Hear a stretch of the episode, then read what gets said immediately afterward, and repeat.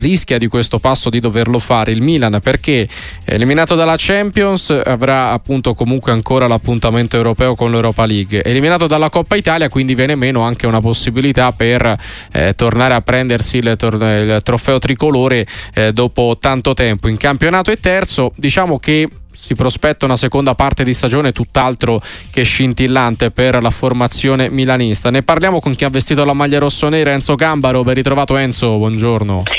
Ciao, buongiorno a tutti voi. Eh, non so che, che idea hai su, su, sulla seconda metà di stagione del Milan, perché la Coppa Italia, che era stato definito un obiettivo, certamente uno dell'obiettivo più raggiungibile, no? eh, competizioni alla mano in cui è in, il Milan viene meno in una partita contro l'Atalanta dove eh, nel secondo tempo praticamente la squadra di Gasperini ha, ha, trovato fin troppo un Milan molle, mi verrebbe da dire, no? da opporsi. Ma allora guardate, io penso una cosa, club del livello di Juventus, Milan e Inter, uh-huh. la Coppa Italia o la Supercoppa italiana sono trofei di complemento, di contorno. Cioè, nella stagione in cui purtroppo non riesco a combinare nulla di buono, se riesco a vincere uno di questi due o tutti e due, ecco lì che salvo la stagione. E quindi secondo me il Milan quest'anno, visto che il campionato mi sembra chiaro e evidente, è una lotta Inter-Juventus, il Milan però il terzo posto credo che vista la concorrenza non glielo potrà togliere nessuno.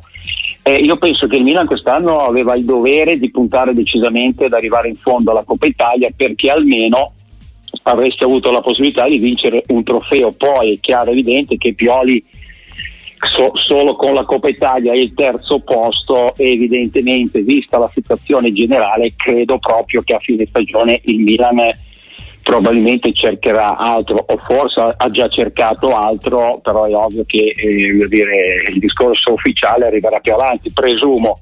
Quindi magari l'ha anche trovato visto che si fa un gran parlare, Antonio Conte viene accostato a tante squadre, due su tutte in Italia che sono Milano e Napoli. Se si vuol fare uno più uno in maniera maliziosa può far due, Enzo.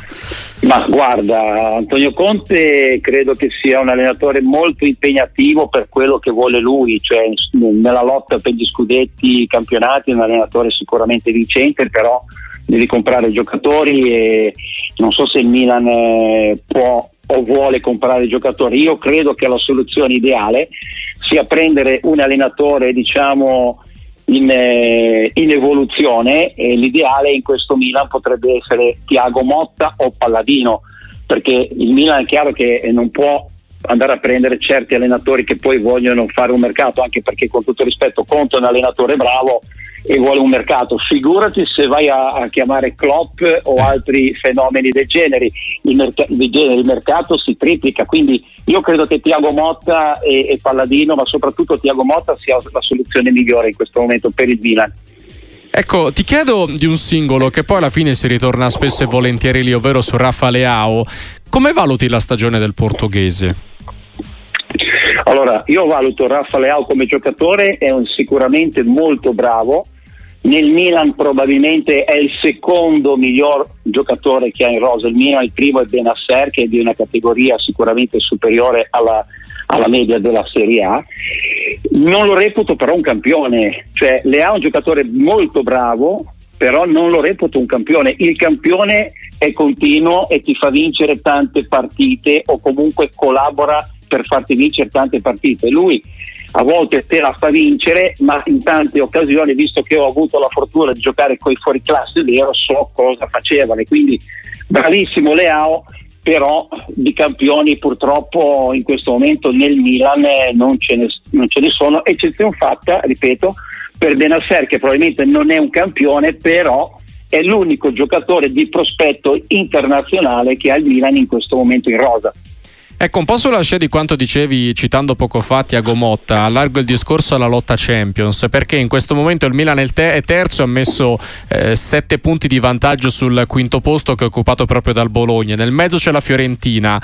Eh, pensi che il Milan sia moderatamente tranquillo per un posto in Champions League o rischia eh, che da dietro, al di là di Viola e Rosso-Blu, ma ad esempio Atalanta, Lazio, Roma, Napoli, insomma dovessero tornare tutte su alla carica, allora anche il posto del Milan potrebbe tornare contendibile.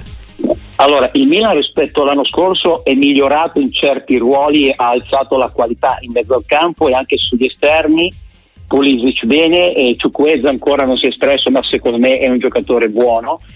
E devo dire che il terzo posto, eh, non perché il Milan sia una, una squadra fenomenale, però il terzo posto mi sembra d'obbligo perché il Napoli non c'è più, la Lazio dell'anno scorso non c'è più, quindi togliamo Inter, Juve e Milan che si piazzerà al terzo posto, per il quarto quest'anno.